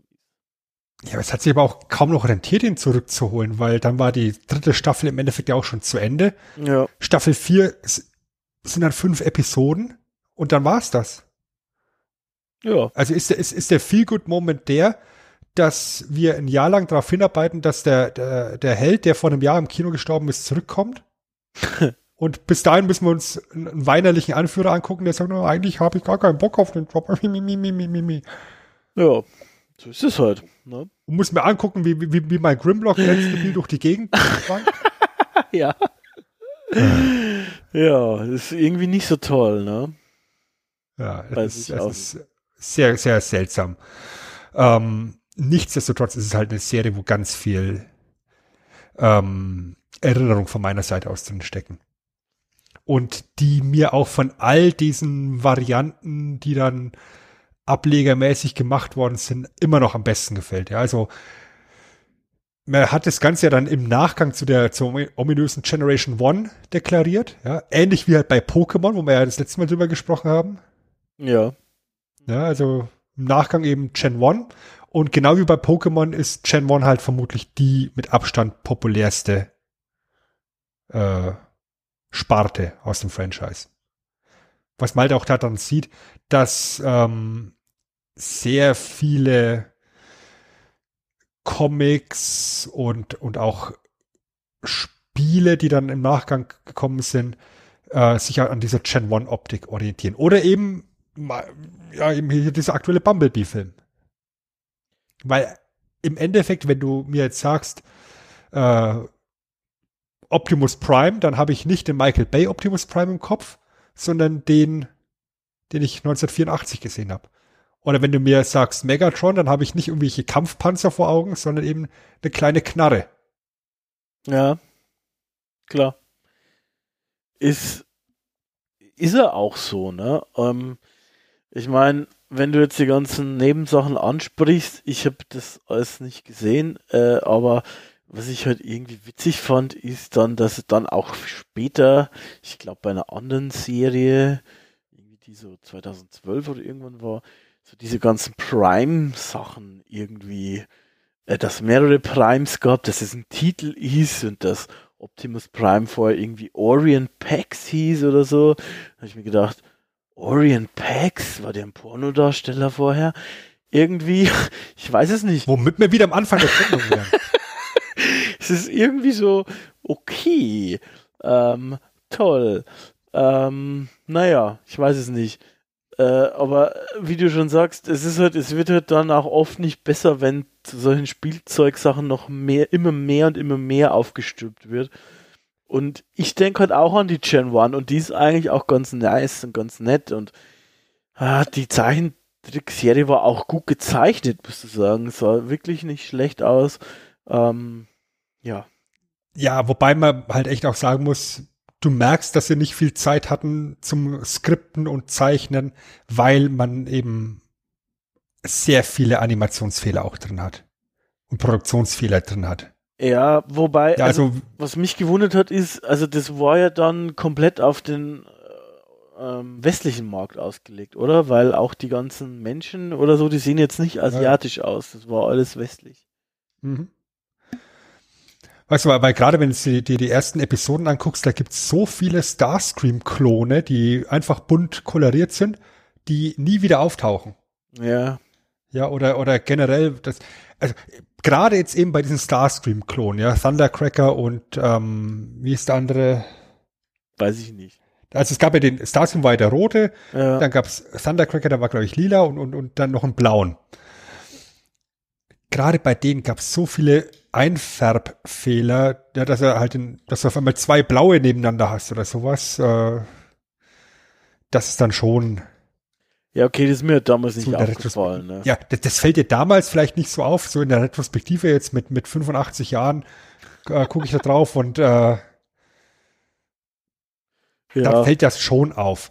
Oder was ich ganz nett finde, so als kleines Detail, die haben sich ja eben bei den Zeichnungen am Spielzeug orientiert und eben bei Trypticon, diesem riesen Stadtdinosaurier der Decepticons, da haben sie beim Spielzeug vergessen, die Aufkleber für die Augen auf Spielzeug draufzukleben. Ja, genau. Ja? Weiß ich, ja. Deswegen hat Trypticon in der Serie nie Augen. Ja. Äußerlich. Wobei es eine Folge gibt, wo der Geist von Starscream auftritt und der einen Decepticon befiehlt, du musst mir die Augen von Trypticon klauen. Ja. Und da sind sie dann im Kopf von Trypticon drin und klauen eben Augen, die er eigentlich gar nicht hat, scheinbar. Also sehr, sehr seltsam. Sehr seltsam alles, ne? Ist auch seltsam, dass du immer älter wirst, je öfter Zahlen du sagst. Da muss ich einmal auch hier die liebe Elmar grüßen, weil die Elmar, die ist nämlich auch 85, also sagt sie selber immer. Und dann könnt ihr euch eigentlich die Hand geben, Sven, du und Elmar. Ihr aber solltet... Müssen wir aufpassen, weil wir sind ja gebrechlich. Ja, müsst ihr aufpassen, ja klar. Na, es hat sehr gebrechliche Dudes. Und dann dürft ihr halt aber auch, ich weiß nicht, aber ich denke mal, ihr könntet beide dann vielleicht Prime werden. Also dann bist halt du Pumperus Prime und sie ist Elmus Prime und ihr könnt dann zusammen Prime werden oder so vielleicht. Ich weiß es nicht. Was ich ja sehr interessant finde, wo wir beim Thema Altern sind, das sind ja eigentlich alles Roboter. Ja. Maschinen. Korrekt. Ja. Da gibt es tatsächlich auch einen von den Primes, der altert. Der hat dann sowas wie einen Roboterbart. Und weißt du, da werden dann in Rückblicken, wird er dann eben gezeichnet als offensichtlich jüngere Version von sich selber mit einem schwarzen Bart und dann in der Gegenwart hat er halt einen etwas längeren weißen. Das ist halt echt witzig. Ja, oder auch grundsätzlich, dass sie keine Geschlechter einführen wollten, weil es sind ja alles Maschinen. Aber trotzdem gibt's dann halt in der dritten Staffel dann eben einen weiblichen Autobot. Und dann denke ich mir, wofür denn? Ja, genau, wofür eigentlich? Ja, wofür eigentlich? Keine Ahnung, ich weiß es nicht. Ich glaube auch Optimus Prime. Ne? Ich weiß nicht, ob der eine Frau braucht auch. Ja, also, es ist etwas skurril. Es gibt natürlich, wenn es zur Generation One gibt, auch eine Generation 2. Also Generation 2. Da natürlich dann keine Serie, sondern nur Comic. Der ist dann von der Zeichenart, von der Darstellung der Figuren noch einigermaßen nah dran. Der große Bruch kommt dann mit was, wo ich in dem Moment gar nicht wusste, dass es ins Transformers-Universum gehört, weil ich es auch nur so halb mitverfolgt habe, Beast Wars. Ja, ekelhaft. Habe ich damals, glaube ich, auch nicht unbedingt gewusst, aber das sah auch damals schon, ich weiß, es war richtig unsexy, hat richtig scheiße ausgesehen. Ja, so computeranimiertes Zeug aus der Zeit sah echt nicht schön aus. Ja. Deswegen hat mich das auch irgendwie immer abgeschreckt. Und dann bin ich irgendwie irgendwann zwischen Ausstrahlung damals und Sendung heute in den vielen, vielen Jahren drauf gestoßen, dass es ins Transformers-Universum gehört. Nicht so, was zum Geier? Müsste ich das vielleicht noch nachholen? Aber ich habe dann beschlossen, nö.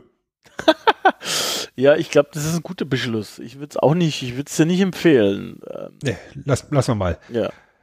Ja, auf Seite der Hersteller hat man natürlich dann relativ schnell gemerkt, dass das, was halt geht, ist die Gen 1.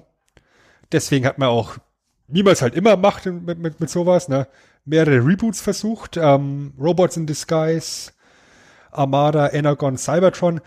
Wobei vor allem Robots in Disguise in den USA so ein kleines bisschen heikel war, weil es nach dem 11. September damals rauskam, nach 9/11 und da halt Terrorattacken in Robots in Disguise ein ganz wichtiges Thema sind und ja, schlechtes Timing, sage ich mal. Ja, das ist richtig. Ich meine, was dem Ganzen natürlich, ich weiß jetzt nicht, wann das zeitlich war, um ehrlich zu sein. 9/11, ja okay. Da gab's da den ersten Michael Bay-Film schon?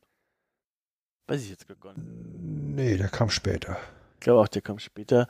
Das hat halt dem Ganzen natürlich schon nochmal Aufschwung gegeben, sag ich mal. Na? Also diese ganzen Transformers, das war für Hasbro sicher schon so eine Art Geschenk. Das auf alle Fälle. Und dann ist natürlich so, dass du ja nicht nur Spielzeuge bedienen kannst mit so einem Franchise, sondern natürlich auch der Videospielemarkt sehr interessant sein dürfte an der Stelle. Und es gibt unfassbar viele Transformers-Spiele. Wirklich unfassbar Spiele. Unter anderem eben Videospielumsetzung zu den ganzen Michael Bay-Scheiß, aber da müssen wir gar nicht drüber reden. Ich möchte eigentlich nur über 3 von den Spielen kurz reden. Es gibt eine NES-Umsetzung, die der Angry Video Game Nerd in einer Episode ausgiebig beleuchtet hat. Die möchte ich euch allen da draußen ans Herz legen. Die ist sakrisch schwer und hat mit Transformers so gut wie nichts zu tun. Ja, ist halt so das übliche NES-Spiel aus der Zeit, ne? Sehr viel Geballer, sehr harter Schwierigkeitsgrad und Angry Video Game Nerd geht immer. Ja. Es gab eins für die PS2. Ich weiß nicht, hast du das auf dem Radar? Es hieß einfach nur Transformers The Game. Es gab eins zumindest, ich weiß nicht mehr, ob das war. Das war nicht so schlecht. Es gibt 1 oder 2 Transformers-Spiele, die sind okay. Ja, das war so ein kleines bisschen, ich sage jetzt einfach mal Tomb Raider-rig, so von der Kulisse her. War ganz nett, hat aber mit der Generation One Optik überhaupt nichts zu tun. Das ist, das war so ein Blindkauf von mir, ne? Da war ich im GameStop damals und habe das für 10 Mark mitgenommen. Ja. Spoiler, die 10 Mark war es nicht wert. Dann war es nicht das Spiel, was ich mag. Also nicht, weil es schlecht war, sondern weil ich, glaube ich, nie über den ersten Level rausgekommen bin, weil ich mich einfach nicht damit anfreunden konnte, dass ich da nicht mit meinen Transformers durch die Gegend fahren kann. Ja? Also, dass der Optimus Prime auch irgendwie anders war und unbefriedigend irgendwie. Ja, also spielerisch gar nicht so kacke. Für PS2 auch echt hübsch tatsächlich, aber hat mich emotional nicht abgeholt. Das letzte, was ich nennen möchte, ist Transformers Devastation. Ja. Für die unter anderem PS4, was voll in Generation One Optik drin ist, was spielerisch halt, naja, ich sag mal so, ja, ich sag mal, geht. Ja, naja. Aber was halt, sehr mit nostalgischen Gefühlen spielt, also wo du halt genau weißt, ja, sie wissen genau, was wir sehen möchten und das hauen sie uns jetzt massiv um die Ohren. Ja, das ist nichts, was das Rad neu erfindet, aber wenn man jetzt da sagt, ich möchte mit meinen Helden der Jugend irgendwas spielen, dann ist das wahrscheinlich noch die erste, die am ehesten sinnvolle Variante. Ja, wobei da muss, glaube ich, schon auch wirklich Fan sein, wie du schon gesagt hast. Ne? Also das ist jetzt nichts. Ja, ich meine, das ist ja immer so, wenn du von unserem Spartending Fan bist. Also Fans der Serie greifen zu, sagt man immer so schön. Ja. Andere spielen mal lieber Probe. Wollte ich schon mal unterbekommen. Ja. Ja, kann man es unterschreiben, würde ich sagen. Ja. Genau. Gut. Im Prinzip ist das dann eigentlich auch schon fast alles zu Generation One und ein paar so kleinen Ablegerchen gewesen. Ich meine, was natürlich, wir haben ja eh schon über die einzelnen Charaktere auch ein bisschen gesprochen und wir haben sie rausgehoben, was man zusammenfassend wahrscheinlich nochmal sagen kann, ist, es gibt halt einfach ein paar so echt coole Charaktere und solche Kinderserien, aber auch generell Serien oder sowas leben natürlich auch von ihren Charakteren. Und allen voran ist da natürlich nochmal Optimus Prime zu nennen. Aber auch sein Gegenspieler Megatron ist natürlich auch hervorzuheben. Und da gibt es halt jede Menge, ja, gute Ergänzungen. Ne? Also ich meine, ich habe vorher so mit seinen Kassetten, aber Soundwave ist eigentlich schon auch eine geile Idee, weil du halt einfach die Idee, ist auch als Spielzeug geil, die Idee halt so ein Ding zu haben, was du kennst, ja, also das wie ein Walkman ausschaut und du kannst es in einen Roboter verwandeln. Mega. Ist einfach gut. Ist eine gute Idee. Ich fand auch die Kassetten, die er hatte, fand ich auch sehr cool. Ja? Also Soundwave ist ja sozusagen sowas wie der Technikbeauftragte, wie sagt man da?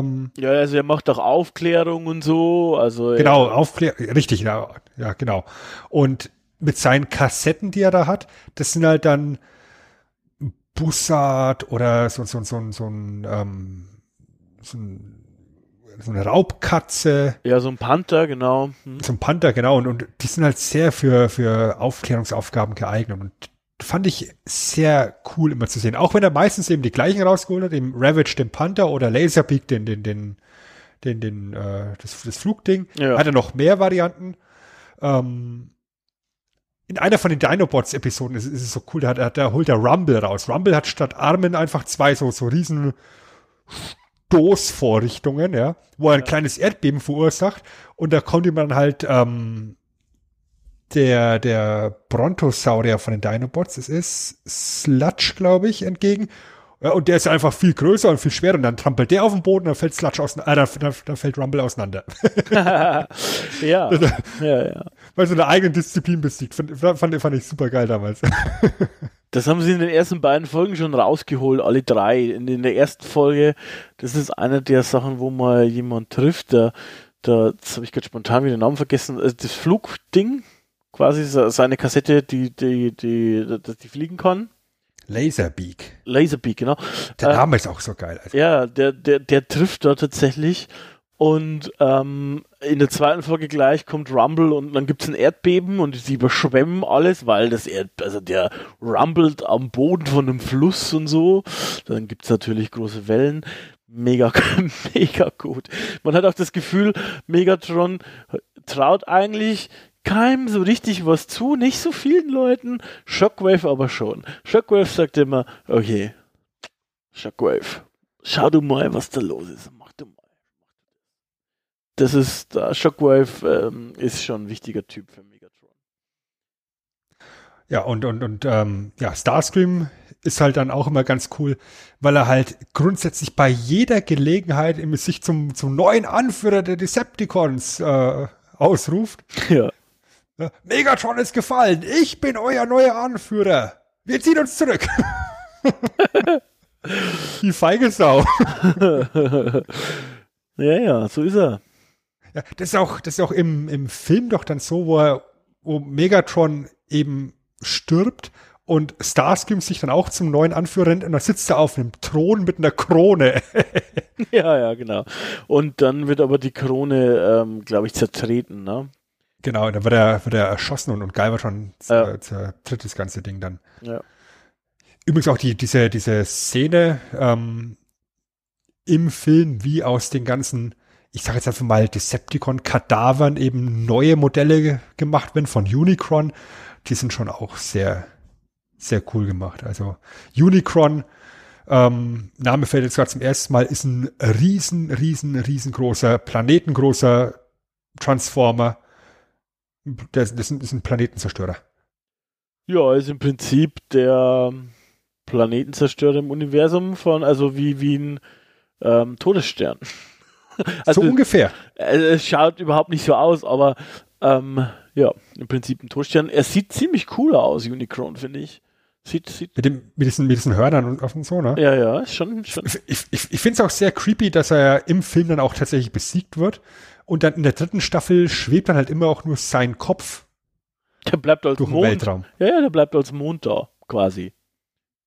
Ja, genau, und das ist dann eben praktisch eine von den Folgen in der dritten Staffel ist, Unicron verspricht Starscream, dass er ihm seinen Körper wiedergibt, wenn Starscream ihn dafür wiederbelebt. Und dazu braucht er eben die Augen von dem, und dann braucht er Cybertron als Körper. Denkt so, okay, das ist interessant. Wie möchtest du denn mit dem Planeten als Körper herumfliegen? Ja, also keine Ahnung, aber er wird schon wissen, ne? Oder? Ja, er wird schon wissen. Unicron macht das. Ja, wie gesagt, also die Dinobots, die fand ich sehr cool. Was ich in den Comics auch sehr stark fand, eben diesen Part, die ich da zur Verfügung hatte, da waren die Dinobots auch alle am Start, waren deutlich schwächer dargestellt als in der Serie, ja, aber halt auch nicht ganz so doof. Und da ist derjenige, der mir am meisten im Gedächtnis geblieben ist, tatsächlich Swoop, der Pterodactylus.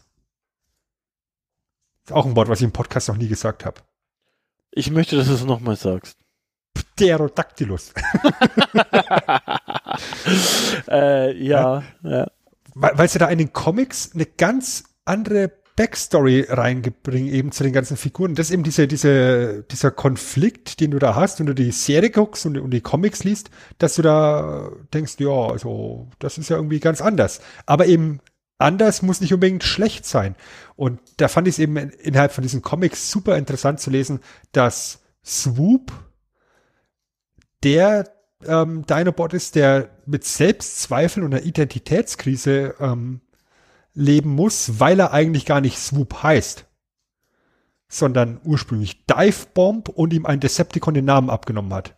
Und zu ihm sagt, du hast doch nicht mal einen Namen, was willst du überhaupt? Du hast überhaupt keine Existenzberechtigung. Fand ich ziemlich deep, ehrlich gesagt, für eine Comic-Geschichte. Das ist richtig, ja.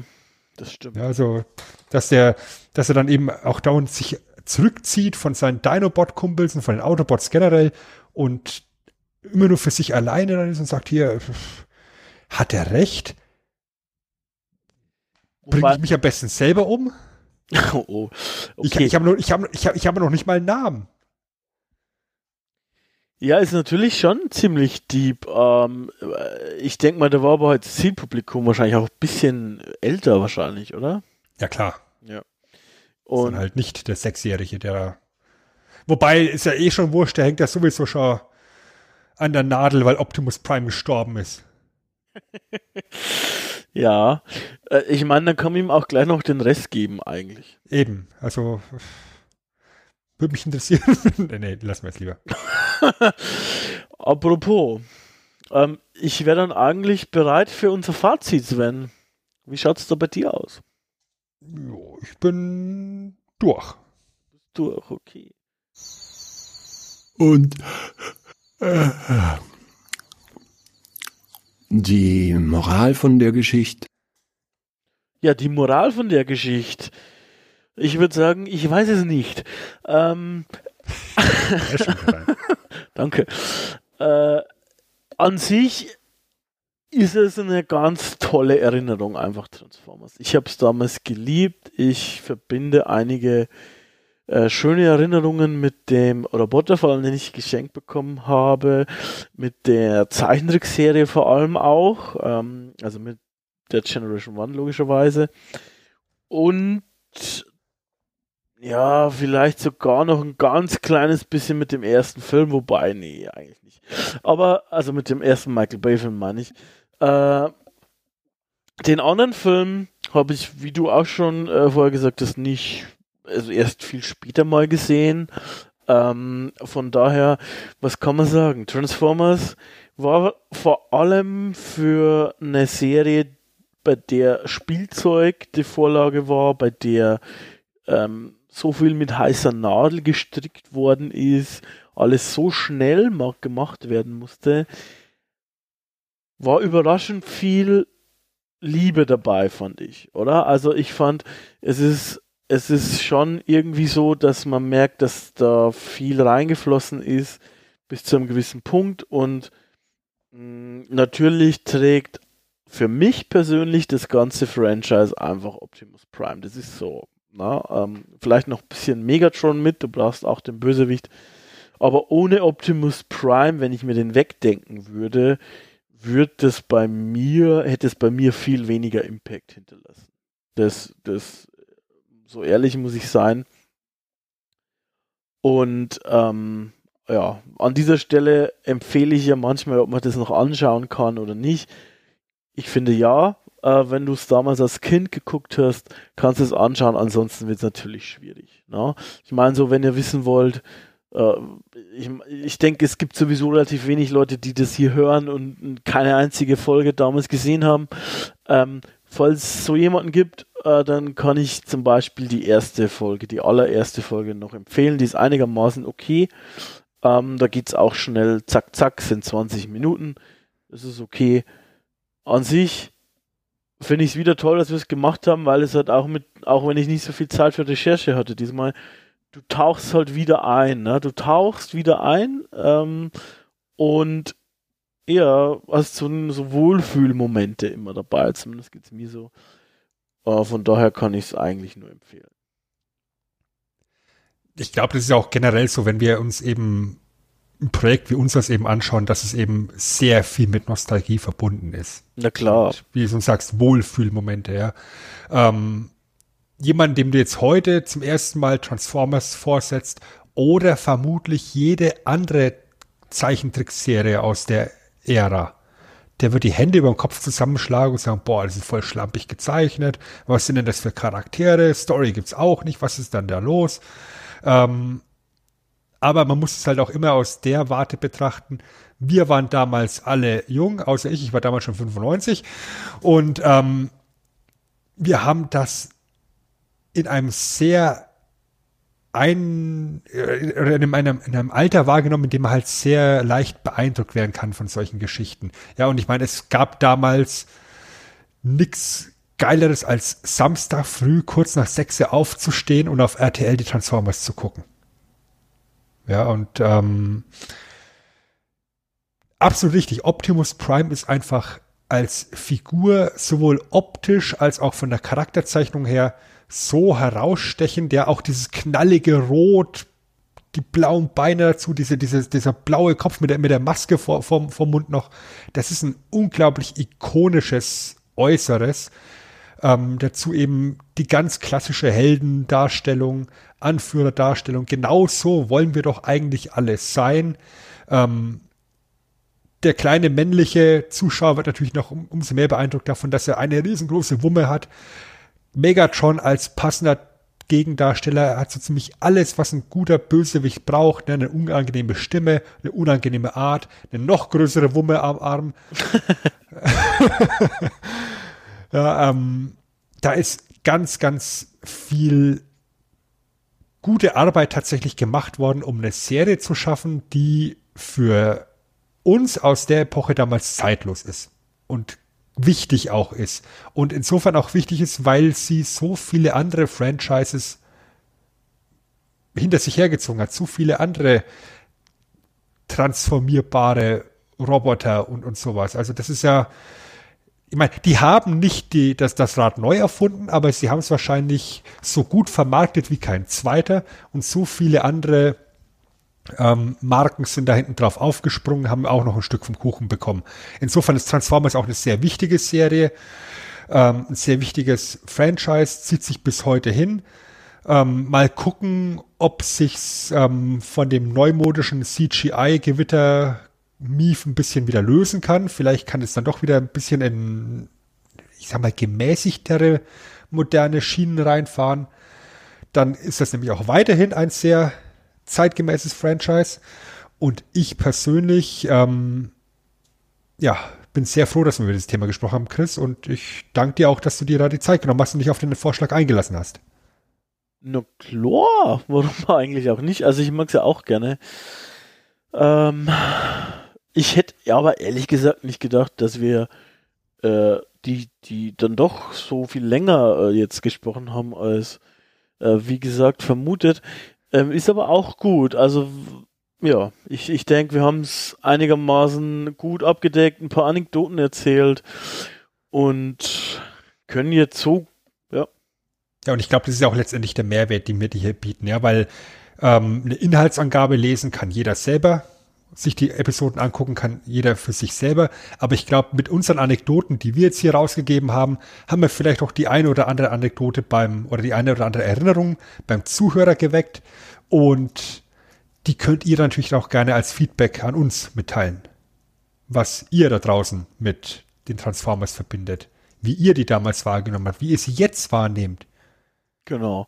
Auch gerne bei uns veröffentlichen wir auch immer in den Shownotes gerne mit auf den Anrufbeantworter sprechen, dann schneiden wir das auch gerne hier mit rein. Falls ihr das dann aber auch nicht wollt, dann bitte sagen.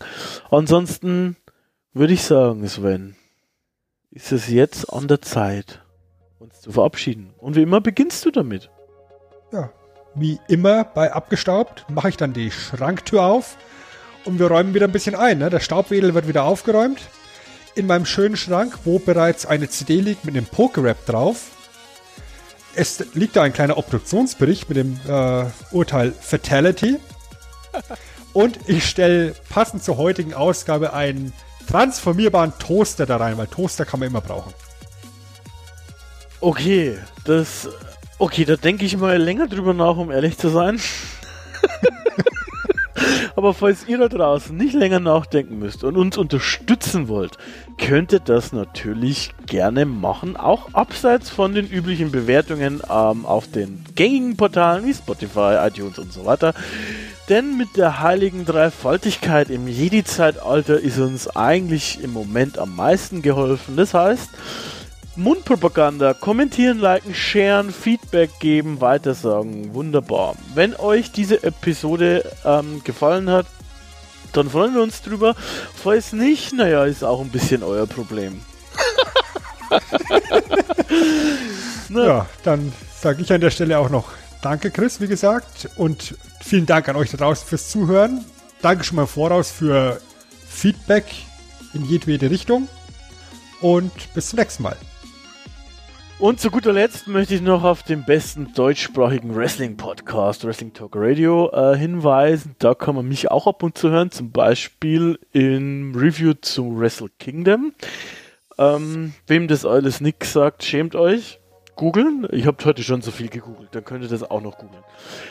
Und wir möchten auch natürlich, wie jeder Folge, unserem grandiosen Sprecher Oliver Wunderlich vom Morgenradio danken. Ich habe jetzt gerade gelesen, ich glaube, die hören Morgenradio auf, aber Oliver kann man weiterhin folgen. Einfach ein guter Typ, macht fantastische Sachen. Einfach auf Twitter mal reinhauen. Außerdem, ja, gibt es quasi natürlich auch die Comic-Reviews von unserem Nerd Herd Radio-Chef Matze. Die kann man gerne immer wieder anhören. Der springt auch ab und zu mal für uns ein. Sind auch sehr hörenswert. So. Das war's für diese Folge. Bin fast ein bisschen traurig, allerdings auch müde. Trotzdem, wie immer, verspreche ich euch an dieser Stelle, wir hören uns wieder. Auf alle Fälle.